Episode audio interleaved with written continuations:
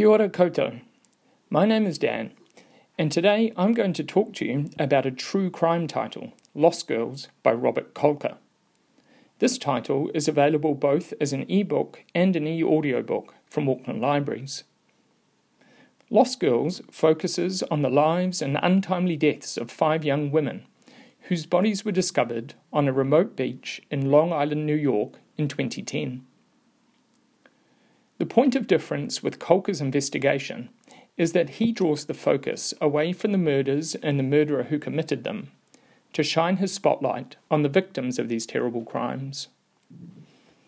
Lost Girls is perhaps firstly an important examination of the socio-economic and cultural forces that can shape a woman's entry into prostitution. It also challenges the stance that prostitution is a victimless crime. Kolker delves deeply into the background of each of these women young, uneducated, single mothers born into poverty and unstable family lives.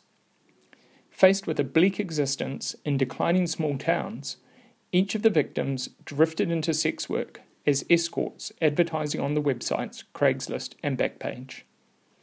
Backpage was shut down in 2018 by the US Department of Justice in response to accusations of enabling human trafficking.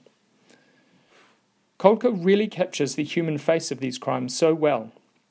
He breathes life into those who are often sensationalized or overlooked by the media and presents them as real people with hopes and dreams. It is this ability to capture the humanity of his subjects that is the beating heart of his book. Netflix has also recently released a dramatisation of this story, starring up and coming New Zealand actress Thomasin McKenzie.